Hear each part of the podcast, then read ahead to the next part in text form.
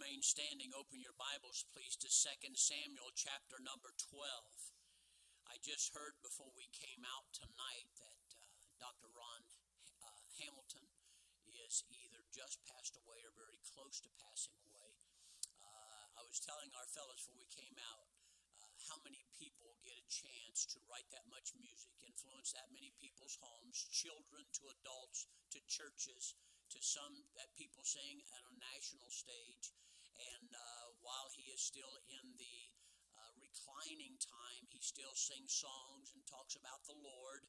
And uh, what a wonderful legacy to leave behind uh, that people remember you that way. I, I, don't think many people do that. Uh, I was thinking also of um,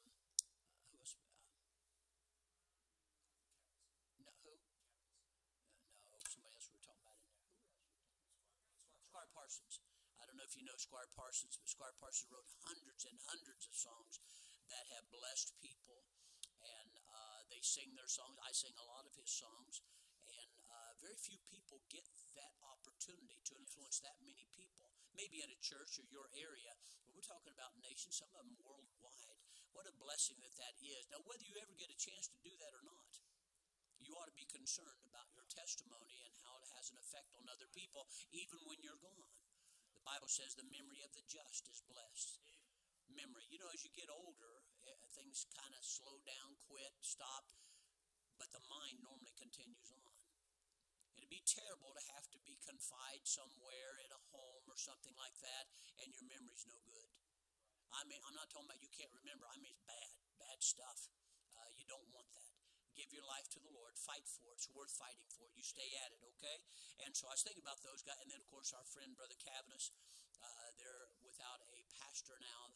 She's without a husband. The kids are without a dad. And uh, he went home to be with the Lord also. And the older you get, you're going to find out there's more and more of your friends and people you know uh, that will die. It is a fact of life. It will happen. And so it's not a matter of will it happen. It's going to happen. What we need to do is make sure that we are living in such a way we're ready to go meet the Lord. And so I hope tonight that you are saved. Let's just start right there. I hope you're saved. I hope you know Jesus Christ as your personal Savior. If you do not, I beg you tonight, I beg you tonight, run to an altar and say, God, I don't even know how to pray, but if you'll save me, I love you. Please forgive me. If you do something that simple, God said, I hear your heart. When I prayed, I said two basic words over and over again, but I think God heard me talking a lot from my heart. For with the heart man believeth unto righteousness, with the mouth confession is made unto salvation. And so when you do that, God's listening. God's waiting on you. You don't need to wait on him. You don't need to understand it all. You need to accept it all. You do that, you'll be okay. Second Samuel chapter number, I'm rambling. Second Samuel chapter number 11. When you found that, I'll read out loud. You read along with me silently, but we'll read this together. Second Samuel, did I say first? Second Samuel, chapter number 11, starting in verse number 1. And it came to pass, after the year was expired, at the time when kings go forth to battle, that David sent Joab, his servant, with him and all Israel.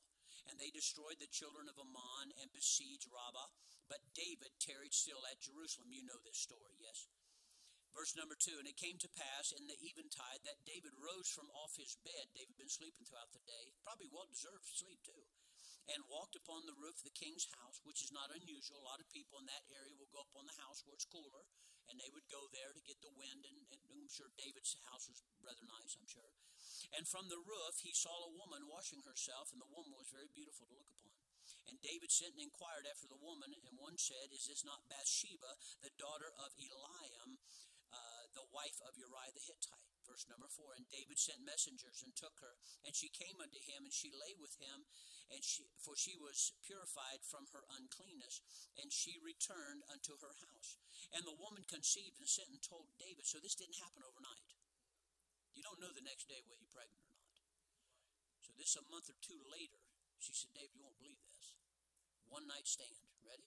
And David sent Joab. So the woman conceived, and David said, she said, David, I'm with child. Verse 6. And David sent to Joab, saying, Send me Uriah the Hittite. And Joab sent Uriah to David. Now, Uriah the Hittite was Bathsheba's husband. He was a mighty man of valor, one of David's mighty men. He's out fighting in the battle, and David was with his wife uh, back in the city. Verse number seven. And Uriah, um, sorry, I'm trying to read here again. And Uriah was come unto him. David demanded him how Joab did, and how the people did, and how the war prospered. So David called him back, and they're having this conversation. By the way, how's the battle going out there? How's Joab doing? Is everybody okay? Are we winning this thing? He's just making busy talk. That's all he's doing, is making busy talk. And verse number eight, and David said to Uriah, Go down to thy house and wash thy feet. And Uriah departed out of the king's house, and there followed him a mess of meat from the king. But Uriah slept at the door of the king's house with all the servants of the Lord and went not down to his house. And when they had told David, saying, Uriah went not down to his house, David said to Uriah, Comest thou not from thy journey? Why then didst thou not go down to thy house? And Uriah said, Look at look at the integrity of this man. Just look at the integrity of this man. He, watch what he says, verse number eleven. And Uriah said, David, the ark. Notice what he mentions first. Talking about the ark of the covenant that represented God. And Israel and Judah abide in tents, and my lord Joab and the servants of the Lord are encamped in the open fields. Shall I then go into my house and eat and to drink and to lie with my wife? And as thou livest and as thy soul liveth, I will not do this thing. Well, that caught David by surprise. Now, Bathsheba was a looker. Just let you know that. I mean, this is a beautiful woman. And David said, I got to cover this thing up somehow. I know what I'll do. I'll call back in Uriah. Uh, I'll tell him this is what I want you to do. I'll even send him a, a whole bunch of good groceries to his house, and, and they can just have the time of their life, and, and he'll never know the difference. And he'll think whatever's going on, this kid is here. So look down verse number uh, 12. And David said to Uriah, Tarry here today also, and tomorrow I will let thee depart. So Uriah abode in Jerusalem. He still didn't go home that day and tomorrow. Verse 13. When David called him, he did eat and drink before him, and he made him drunk. Now, look what David's doing to this man. You know, if I get this guy drunk, he won't know what he's doing. He'll just do what I tell him. Watch what it says. And he made him uh, to drink, and at even he went down to lay down upon his bed with the servants of the Lord, but went not down to his house. He's just not going to do this. Look at verse number 14. And it came to pass in the morning that David wrote a letter to Joab and sent it by the hand of Uriah. I want you to go to verse number, go back to verse number 4, which is our text verse. And David sent messengers to her, and she came unto him, and he lay with her, for she was purified of her uncleanness and she returned to her house. We just read a small snippet of a very sad story of a very mighty man. Talking about a good man, talking about a man who knew the Lord. I'm talking about how he went from nothing watching sheep to some of the highest heights a man can possibly attain, and almost overnight fell into disgrace just like that. How's that possible? How does that happen to a man? How can we see this? Now, I just want to ask you tonight here's where I'm headed. We read about David's life and we wag our heads and we say amen. We say, what a shame. But I don't really want to talk. I'm going to talk about David, but I'm going to talk to us. Do we just say amen about David? Do we realize the sin of David's life? But will we examine our own life in light of David and what happened to him? Will we examine ourselves and go, oh my, is that me? Is God talking to me through David, through this story here? That's what I want us to see tonight. Are you listening to me? I want us to know tonight if we are appalled by what David did and say that's a shame, or will we examine ourselves and be appalled by our own sin and be honest about that? We need to hear the Holy Ghost of God to back us into a corner with truth and not let us out and tell us, Thou art the man. You're the one that preacher's talking about tonight. Nathan did that to David. We'll talk about that in a little bit. What saps the vitality of a country? What is it that undermines the national strength of any country? What is it? What brings shame to the Christian church? What causes more heartache and more sorrow than anything else in the world? The same thing that David is guilty of. Satan specializes in making popular sin. I think we help him because we start thinking things like this as he whispers in our ear. It's not that big a deal. It's, it's, it's, people don't think of it like they used to. It's not that bad anymore. And we start to buy into all of this. And nowadays, everybody's kind of doing what they want to do, and everybody kind of overlooks it. And we start to buy into this. The success, the success of his strategy is exactly that. It's not that big a deal. I remember when my mom uh, got a divorce. We're talking about way back in the uh, 60s. Now, back in that time, we lived in a small town. It was Hilliard at the time, was just a small village, not like it is right now. Everybody talked. Everybody knew the divorcee. Everybody knew what was going on. Nobody wanted to step in. Nobody wanted to do anything. And they just kind of left her on their own. I'm not saying that's okay. I'm just saying that's how bad people used to think it was when a woman got a divorce. Now you miss that like this. Hey, you just don't understand. It's okay in my eyes, and this is the way things have changed. I don't think it's right, but that's is what has happened, and that's what has changed. You see, we no longer look at sin as the horror that God talks about. Sin is no longer exceeding sinful. It's just like, yeah, I kind of messed up. And that's why you don't see a lot of people running to the altar and getting right, even though their lives are filled with sin. We just keep making excuse for it. The message. Many Christian leaders, or leaders in general, I'm talking about deacons, I'm talking about staff members, I'm talking about people in colleges that teach in college, I'm talking about faculty, I'm talking about people in the pastorate, have found themselves in this situation. Have found themselves in this situation. They found to be, and we wonder ourselves, how in the world does that happen? In other words, here it says, How did the mighty fall? How did the mighty fall? Now I know you don't think it'll ever be you. David didn't either. So we think this sometimes. How did the mighty fall? You ready? There came a traveler. You say, what? There came a traveler. I'll try my best to explain this to you, but you're going to have to listen on purpose tonight.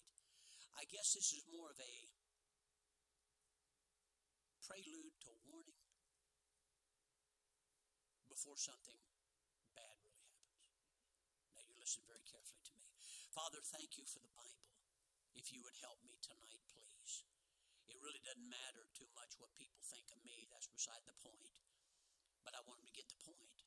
I want them to understand. You wrote this story about somebody that you loved and somebody that was a man after your own heart, and you put it for all the world, decade after decade, thousand years after thousand years, to read about David, who you loved. Why would you do such a thing? Because you didn't want others to follow suit. You wanted them to see the error of his ways. You wanted them to see how David hurt and injured an entire country and a people because of what he did one time.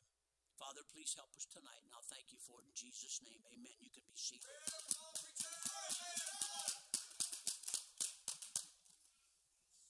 The sin of David comes to light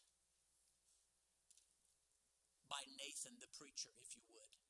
And Nathan says this by this deed, by this deed, thou hast given great occasion for the heathen to blaspheme God. The world out there is waiting and listening. You think they're paying no attention to Christians? They could care less about Christians. Oh, yeah, they care about Christians. They want to ruin them. Bible says over and over again the Proverbs, they set a snare for the righteous. They're setting uh, traps for the for, for the righteous. They're after you, like their like their father, the devil, as a roaring lion walketh about seeking whom he may devour. He didn't die. He's waiting for his opportunity, and we need to understand that. In 2 Samuel chapter number 12, look at verse number 14. In verse number 14, he says this. Now he's still talking the same situation. Here's what he says. Howbeit, by this is Nathan talking to the king. The preacher's telling the king, you messed up. Watch what he says. Howbeit, because by this deed thou hast given great occasion to the enemies of the Lord to blaspheme, the child that was born unto thee shall surely die. I spoke a little bit about David this morning. Our Sunday school lesson was about David this morning. And it's just amazing how this young stripling of a lad uh, ends up being the greatest king Israel has ever had, bar none except Jesus Christ himself. And God says so.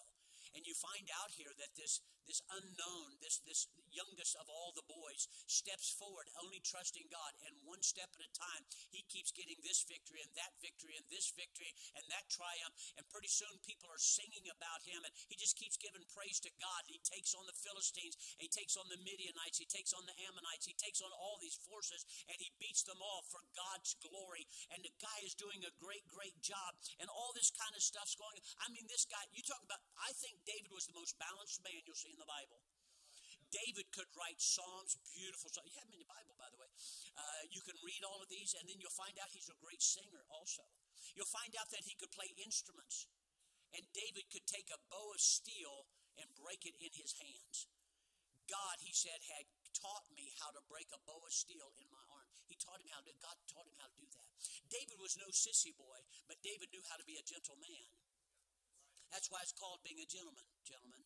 And so we find out here with David, he also learned how, great athletic guy, learned how the Bible teaches how he leap over a wall and outran a troop. David could do these things. God taught him all of this while he was out watching over the flock, while he was watching over the sheep. Some of you guys in here, you keep feeling so sorry for yourself because you don't have a dad or an older brother, somebody to teach you. Do you understand? David learned most of this out in the field by himself, just him and God. And when he got around real men, he paid attention to them. And so that's what you need to do. God has made up for the lack in your life. In his youth, he had been known uh, by, by a quickening spirit. The Holy Spirit of God was in his life and very real.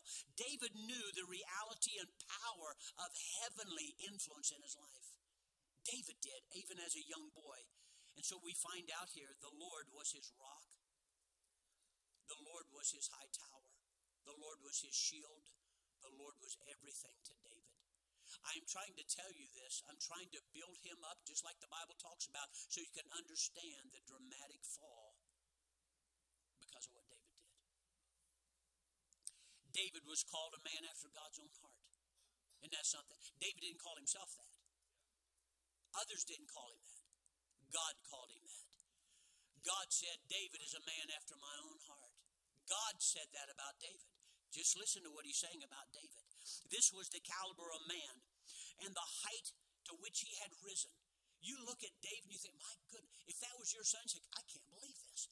Look what God has done in his life. Look where God has taken him. Look what all's going on. This is what you'd be saying if you were his dad.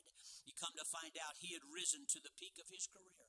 I mean, he had gotten up there. He's the king over all of God's people, and suddenly the devil tripped him up. Now, fellas, don't act like you have no idea what I'm talking about. To me well. From what height of blessings is this possible? For a man to be so high, to be so used, to be so in tune with God, to be filled with God's Spirit, to write songs, beautiful songs, and people couldn't wait. I mean, they would fight with him to the death just because David was that kind of a man. Everybody loved David. To what depths of sin can a man descend, uh, even with all the spiritual bounds in his life? Just stop thinking about it. We all know somebody, don't we? We all know a preacher, choir director, youth leader, teacher. Yeah, we do. Yeah, we do. And the only thing we that concerns us is that's terrible and it made me feel bad. That's all you got out of that. It should have been a warning to us what it should have been. The higher the pinnacle of blessing, the higher authority. You guys listen to me. I don't care if it's out in the world or in a church, you listen to me. The higher pinnacle you're on, the more authority that you have, the more publicity that you get, the more grace that God has given to you, the deeper and the more staggering the fall can be. To whom much is given, much is required, the Bible teaches. There is never a day in a man's life, especially a Christian, listen to me, that he cannot depend upon the Lord that he cannot realize his power comes from God, that he cannot realize I cannot stand alone. I've got to have God's help and power in my I mean every day. I don't mean just on Sunday. I mean on your job. I mean around your house. I mean back at that school. I mean at every place that we go, you have to understand this. You are praying for those who are special targets. I ask you every week, please pray for the staff. Please pray for the staff. You have got to understand God was after David. Doesn't say anything about Joab. He was the general. David was the king. I'm after David. The larger of an influence you can take down, the more people it's going to have an effect on. Does that not make sense? And so this is what the devil does. You see, all these things, this target, this was David. Here was the sort of man who slipped, whom Satan took down by a woman. By a woman.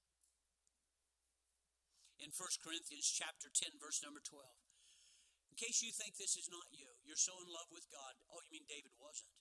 Oh, you're just so close to God, this would never happen. You mean David wasn't? David was. David was probably a better Christian than most people in this room, if not all the people in this room, including myself. David took a break. That's all he did. He took a break. David said, I'm tired. I've been fighting since I was a kid. War after war after war, battle after battle, been on the run, come back, set up a kingdom. Man, am I tired.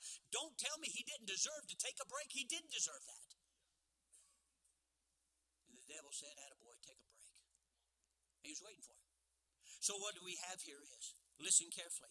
This did not happen, though, in one night.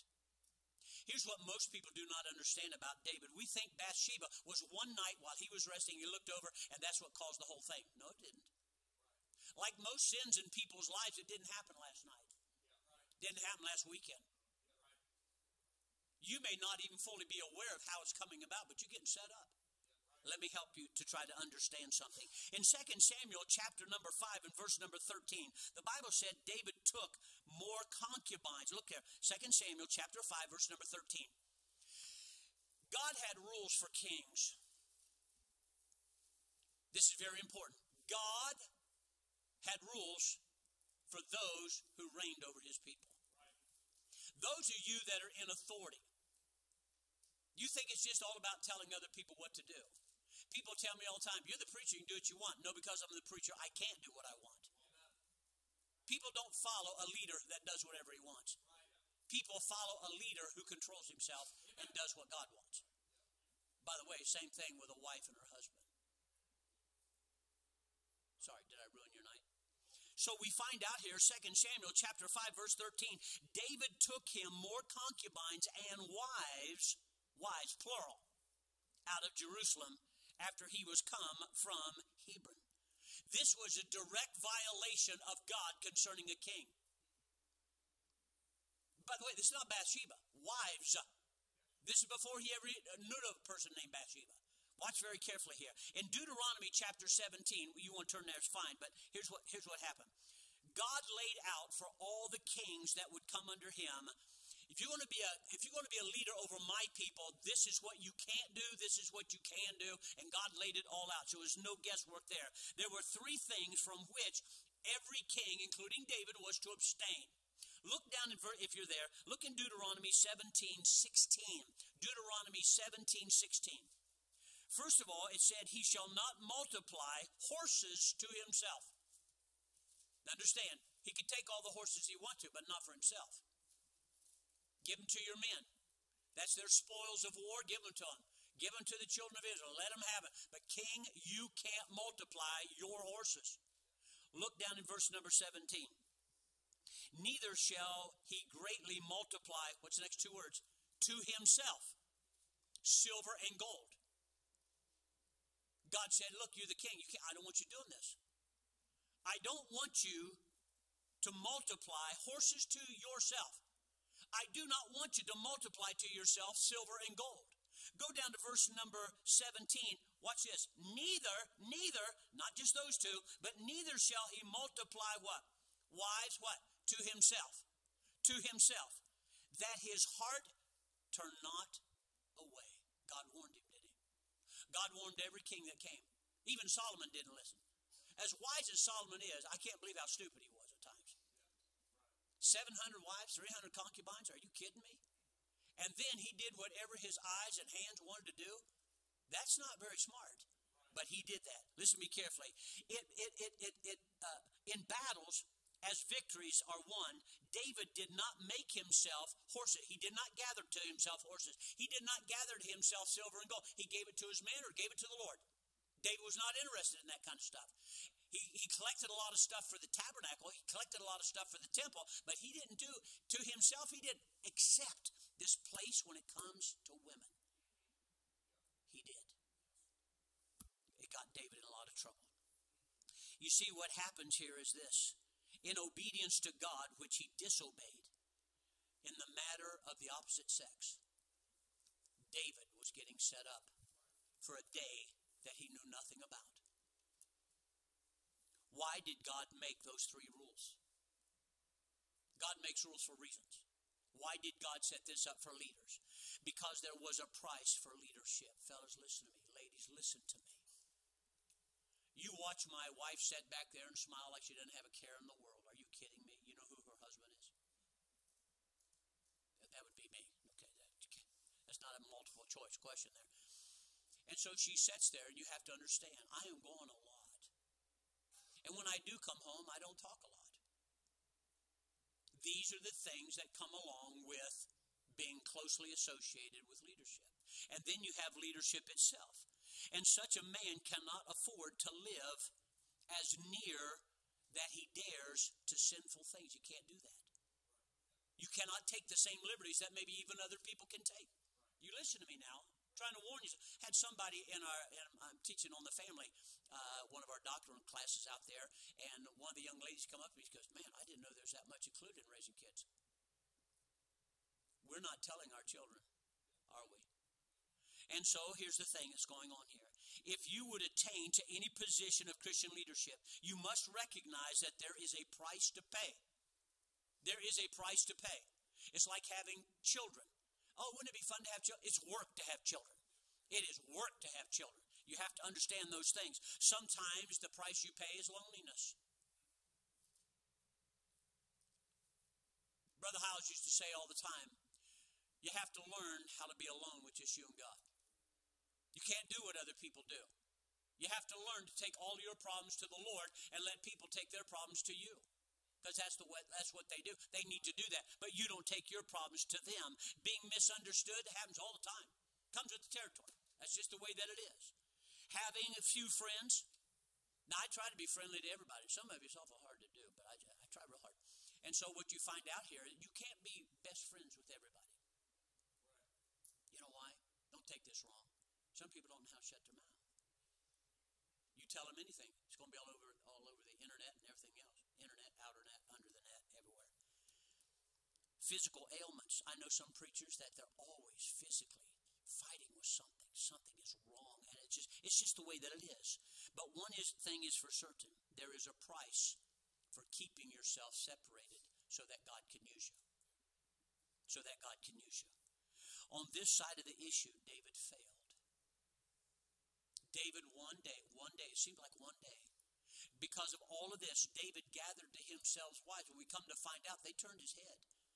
And by the way, same thing happened to Solomon. It turned Solomon's head, and God warned him, said, Don't do this because they'll turn your head. They'll use you for evil. And Solomon, as smart as that guy was, how in the world could he fall for this? Look in 2 Samuel chapter 11. Look at verse number 1.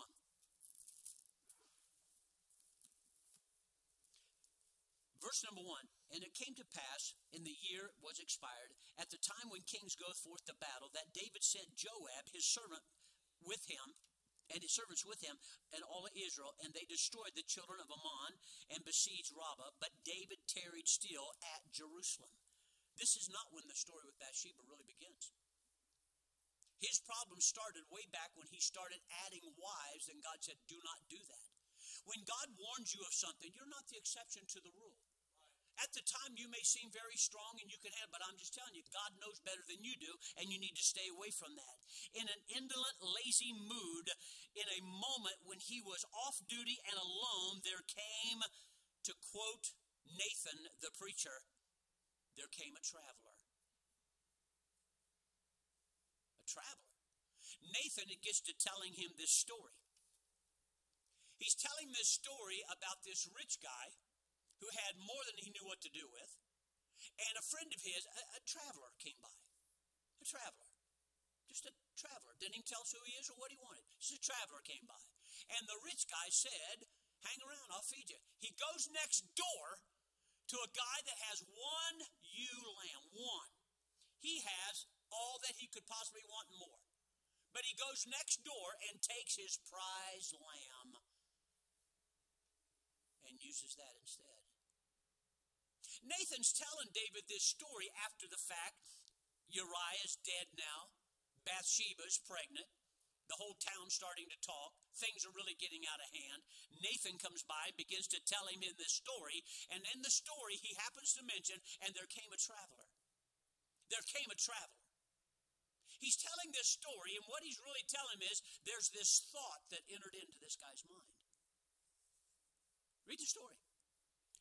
This traveler, he's not named, didn't really say any more about it than that.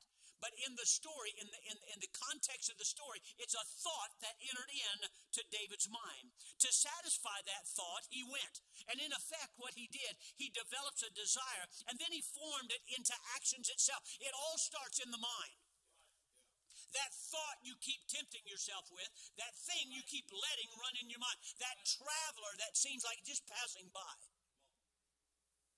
Nathan looks at David and said, Let me tell you a story. David's so good. I like stories. I like to hear a preacher tell stories. I like that. David wasn't getting the picture. Because when it came down to it, when he found out what all this guy did in the story, even though he mentioned a traveler that was just passing by, David said the guy ought to be killed and he needs to pay back. Nathan said, David, you're not getting this, are you? It's like sitting in church sometimes and a preacher's preaching. And you think what we're doing, we're boxing. And as long as I don't hit you, you get by. No, you've been a lot better off. I knocked you down on your back and you called out to God. You've been a lot better off doing that. So David's listening to this story. And he said, Man, I hate that guy. Whoever that guy is you're talking about in that story, I hate he ought to be killed and he needs to pay back fourfold. Nathan looks at him and said, David, you're the man I'm talking preacher looked at the king and said, I'm talking about you, David, and you know it. Then it dawned on David. I've been had, I've been found out. David thought he had it all hid. In a few moments, the great man had blackened his character. That great man, David, you read about David, and I think, man, what a guy. What a guy. He's a good looking fella. Man, he's honest as all get out. He loves the Lord. He's filled with the filled with the Spirit. Look at me. He's filled with the Spirit. He's filled with the Spirit. And fell into sin. He loved God, wrote songs about God that whole nation would sing, and he fell into sin. It was, it was all because there came a traveler. He yielded to a thought. Later news, which, which could not be ignored or hidden. Of course, she's pregnant. You can't hide that stuff. David said, Oh my goodness, I got to do something. Am going to do? I'm gonna... And he begins to think very evil. Anybody can get caught up in sin. You'll notice when you read in Psalm 51 that David doesn't talk about his sin with Bathsheba other than it was sin. But when he talks about the evil that he did, he's talking about Uriah the Hittite. I had him killed and got other people involved. He's not saying that wasn't wrong, but there's a difference between sin and evil sin. Everybody commits sin, but God said you're not supposed to commit evil. That's when you get other people involved in your sin to cause harm to other people and get them involved. David did that. He called in Joab, he called in other people and said, Now you take Uriah out there in the hottest part of the battle. And when everybody's fighting, you tell everybody, This is Joab. Joab was also a close friend with Uriah and said, When you get him out there, you back away. Right. You said, Joab didn't do it. Joab did do it. Joab said, That's my leader, that's my king. I'll do what he tells me. What a terrible thing to do. So we find out here bring Uriah home. He said, Here's what we'll do. But Uriah got home and he wouldn't go home.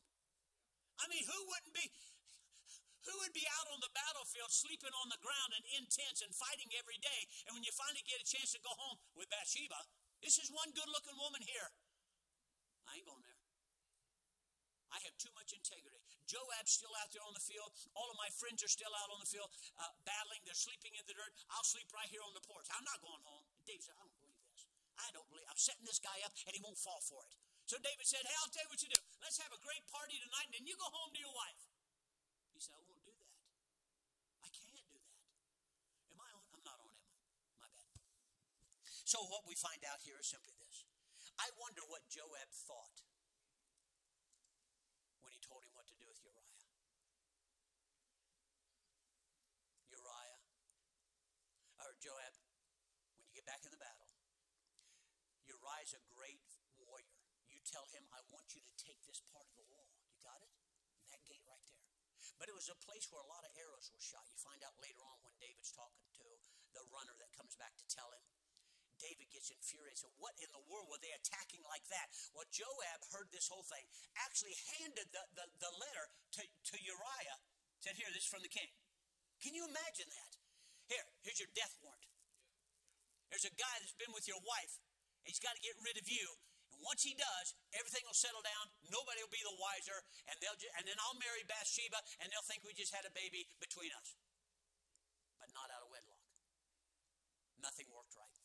Nothing worked right. So what do we find out here? We find out here when Joab sent men back to the battle, he said, okay, after the battle, Uriah died. He got killed in battle, just like David planned. David planned to murder him, and he did it. Whew. Nobody will know now. That's all covered. You know how we do. Man, see, if I say this and I say that, and I make sure they never see this, it'll all be covered up, right? That what we do? Listen to me, those of you in leadership. You're going to get found out. So he gets back home. Joab, everything is there. And the message comes back about the battle. And so he told Joab, let me know how things go. Well, I don't know how many days or weeks or months went by, but finally this runner comes back with a message, and David said, How goes the battle?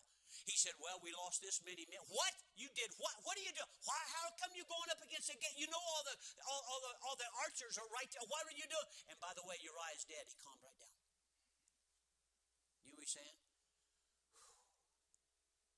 I'm safe now. Nobody will ever know. The husband's dead. If David's angry, Joab said, Here's what you need to tell him. We took the gate, but Uriah's dead. And if he's really angry with you, he'll calm right down. Sure enough, that's what happened. And then you won't believe this. You know what he did next? He married Bathsheba. Well, what are you going to do? The woman's pregnant. Her husband hadn't been home. Everybody knows it. And by the way, I tend to believe everybody in the neighborhood knew what was going on. David, David, what, David, what are you doing? What about God, David? Did you forget about God? Did you forget? Okay, Uriah's dead. Joab probably won't say anything. Bathsheba's not going to say anything. The neighbors against the king, they're not going to say anything. David, did you forget about God? And what you're doing, did you forget about God?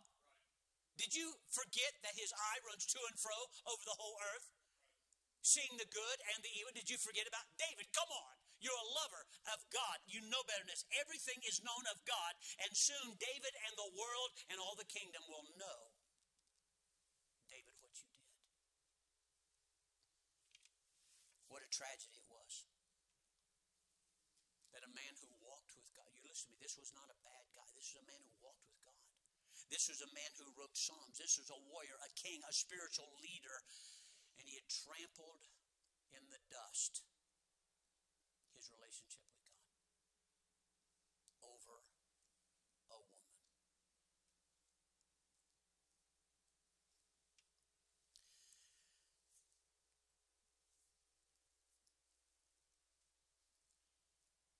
Um, we don't have a lot of old guys in this church. We just don't.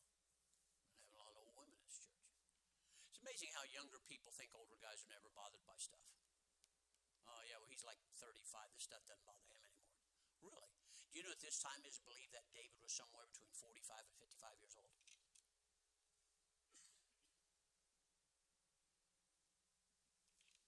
Perhaps you're beginning to associate with someone out of God's will.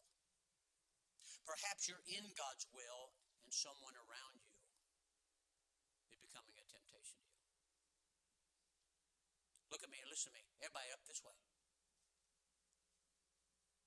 We always act like it's not us. I don't expect you to stand up and go, okay, you got me, preacher. Even David wouldn't do that. He was a king. Who knows but that the climax of destruction and disaster is just around the corner.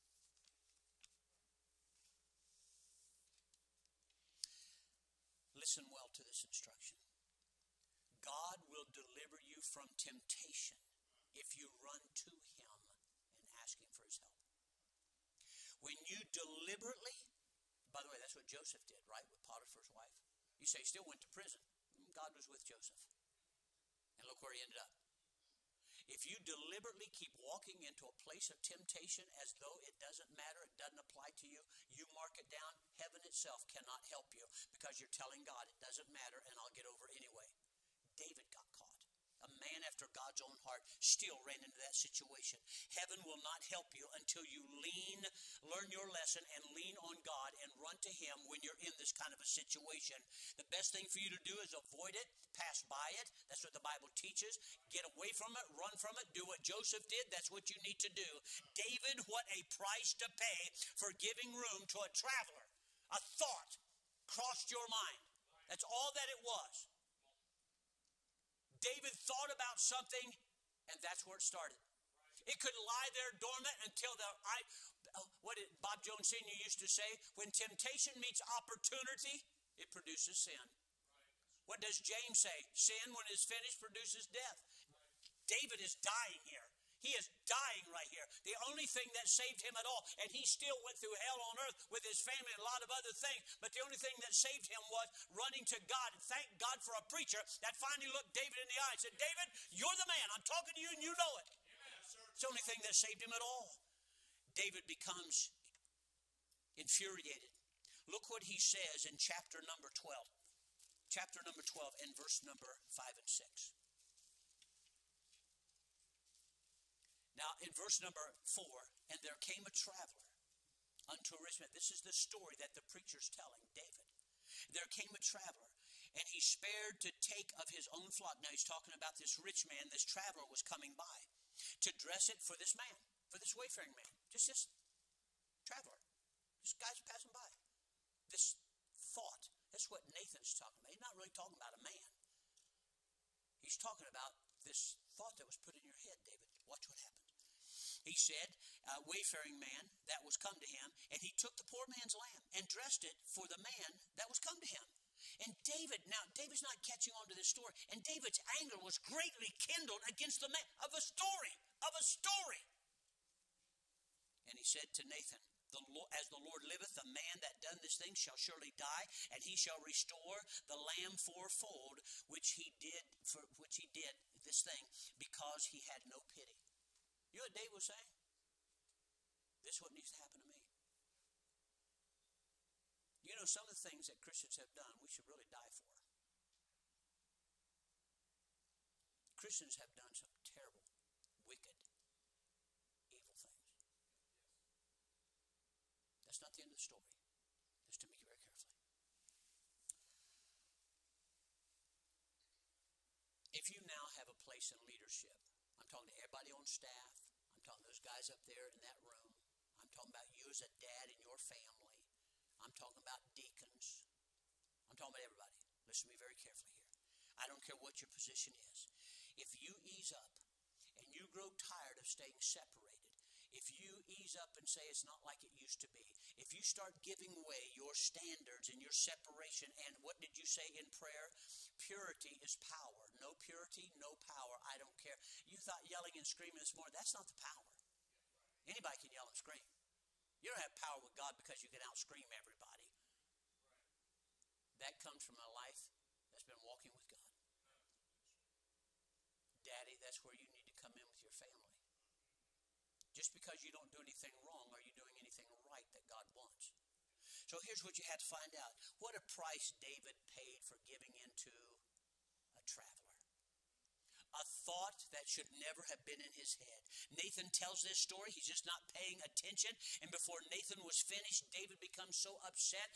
Nathan finally had to drop the story and say, David, you're not getting this, are you? I'm talking to you. I have no idea who I'm talking to tonight, if nothing more than just a warning to everybody. Get your standards back. Get your separation back. Stand for the Lord again. And make any difference who likes it, who doesn't like it. It's the safest place for all of Christians to be.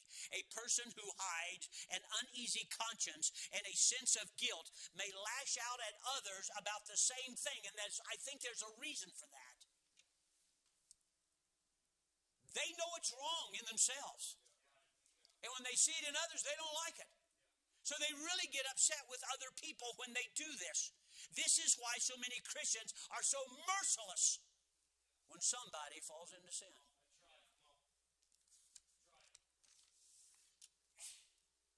Because you have and probably are.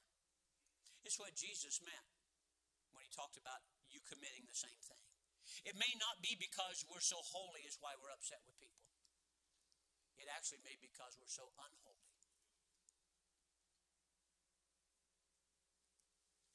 At David's outburst, the preacher turned to David and told him to his face. This is what, by the way, when I first got saved, this is the part about preaching I loved. Was when the preacher was preaching, I knew he was talking to me. I knew it. I wanted that. Tell me what to do. Tell me what I'm doing wrong. Tell me how to get right. Tell me how God loves me. Tell me what to. Preacher, tell me. Quit beating around the bush. Because when you do, you go like, I wonder who he's talking. You can see it all over Fundamental Baptist Church. Women over here looking at the women over here, guys over here questioning over there, people raising eyebrows like you have no idea that you've ever done a thing wrong in your life. And I hope you never have. But if we're being truthful,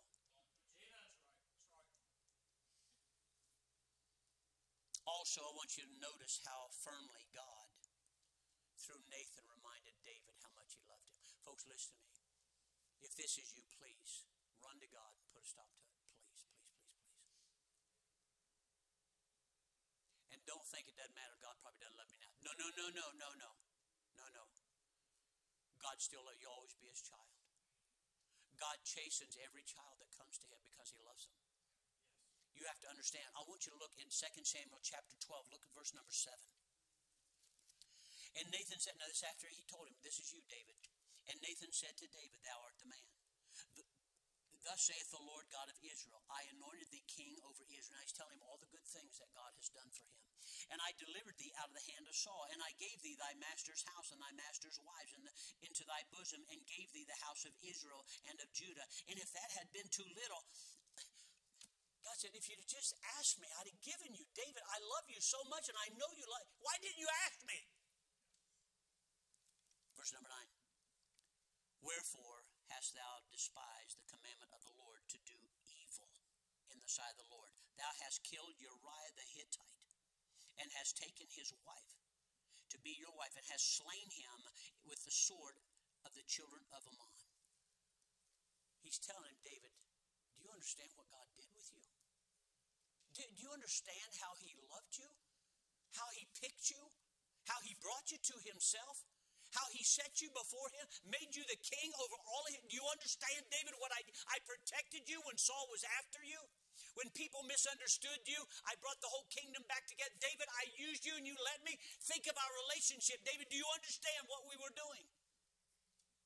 Listen, sin is desperate and dangerous. There's nothing good about it. It's that first initial, wow. After that, it's all downhill from there come to find out here, it cannot be quenched except with the love of God. You're being blinded by artificial love as opposed to eternal love. That's not the way you were when you first got saved. All you cared about were were you pleasing to God. We get a little enamored after so many battles, after so many hurts, so many pains, so many losses, so many standing when you didn't really want to. After a while, you go, I just need a break. And the devil said, Attaboy, you deserve it. Take off. Stay away for a while. Enjoy yourself. David deserved I think David deserved it. I really do. And the devil said, That's my chance. Men are not good when they're alone. Amen. But you see, there is a word following this bit of comfort that Nathan is giving David. There's a word right after this. I want you to look in chapter 12, verse number 14. What's the first word? Hmm. Hmm. He just said, God's not going to kill you, David. The sword will never leave your house. Howbeit, watch what he says. Because of this great, because thou hast done this deed, thou hast given great occasion to enemies. David, this isn't good. God can't let this go at all. See, everybody heard. Everybody knows. Like a good father, he's got to do something. All because years earlier, all because years earlier, disobedience was not handled properly. Disobedience was not, you're not doing your kids a favor by letting them get by with stuff. And neither's a preacher with his people.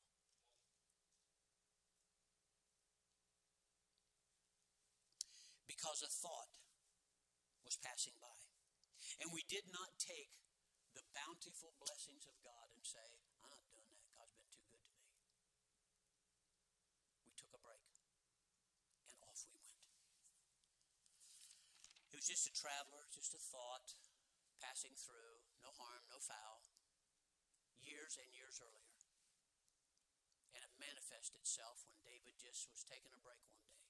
And that traveler to the forefront. And Nathan knew it. The preacher knew it. He said, David, thou art the man.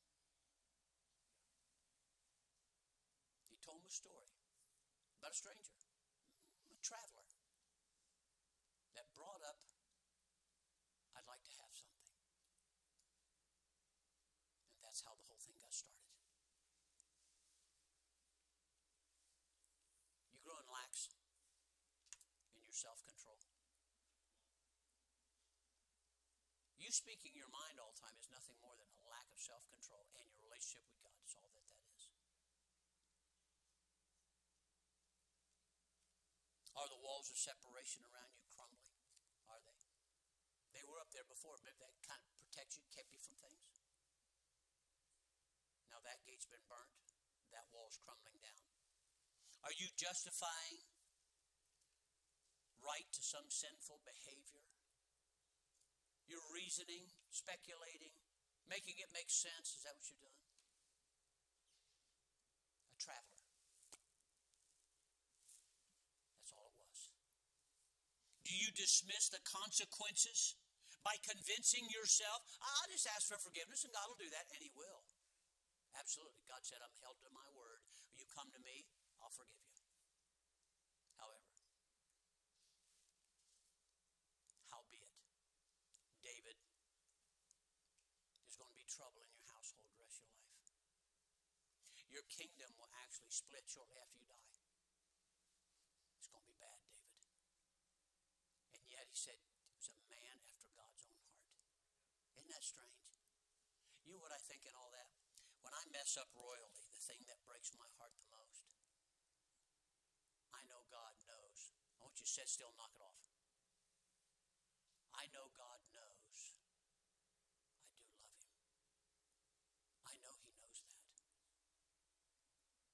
And God could look at George Bell, if you would, and simply say, and I tell him, God, look, I messed up. God said, I know that.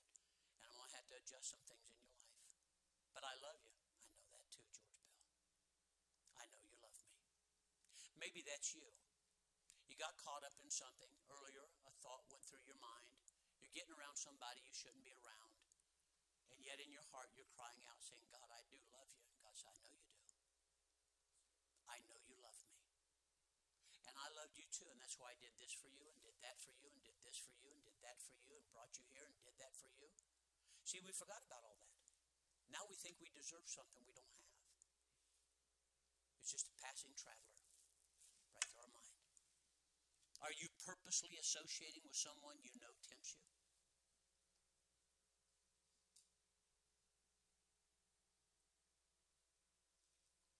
Before you cause the heathen to blaspheme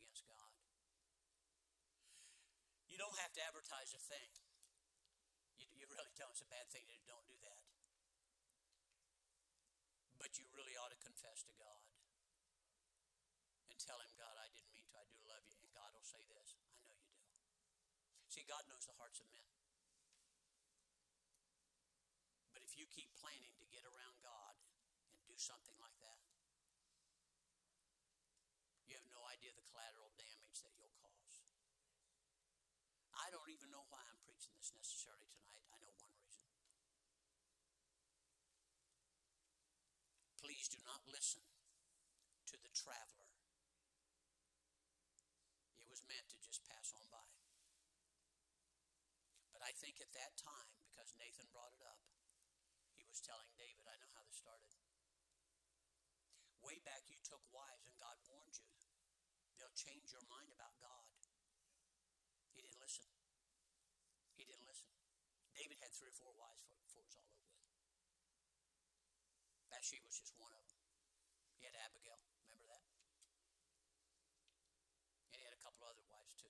God said, David, you can't do this. He did anyway. At the time, it didn't even seem like it mattered. But then one day, maybe he just wanted another wife. He's the king. David, God said no. There's just some things in leadership you cannot. There's just some liberties that are no longer yours. There's not some excuses that are just yours to, to, to, to, to talk about it. They're just not there. It sounds pretty lonely. Jesus was alone a lot. By himself a lot. You, you think what I do, this is what the ministry is all about right here, right? Man, they give him gifts and he's so funny and I like to hear him preach. You think this is what, what this is all about? That's not the battle. It's when David was alone. And the devil brought somebody in view. That's not where it started. Back a long time ago, when a traveler came by and David listened. Now, here's, here's the rub tonight. You'll think to yourself, I come the altar, they'll think that's what I'm doing. Right? So you'll do what David did and just try to hide it and make sure nobody finds out. Just like David did. Be sure your sin will find you out. Be sure. God said so. So I would rather people guess than eventually people find out. What'd you go to the altar for? By the way, when our kids used to come to the altar, we never said this. What'd you go up there for? We never do that. We always say this. You okay? Is everything all right now? Yes, sir. Okay. You say, I want to know what they're doing. Okay, I want to know what you're doing. When you came up there, what were you talking about? Well, you wouldn't do that. And I wouldn't do it either. But with God, it's altogether different. You're His child, and He has a right to know what you're doing so He knows what to do with you. And if we're not going to be honest with God, then you face the consequences of your decisions and actions. There was a traveler that brought down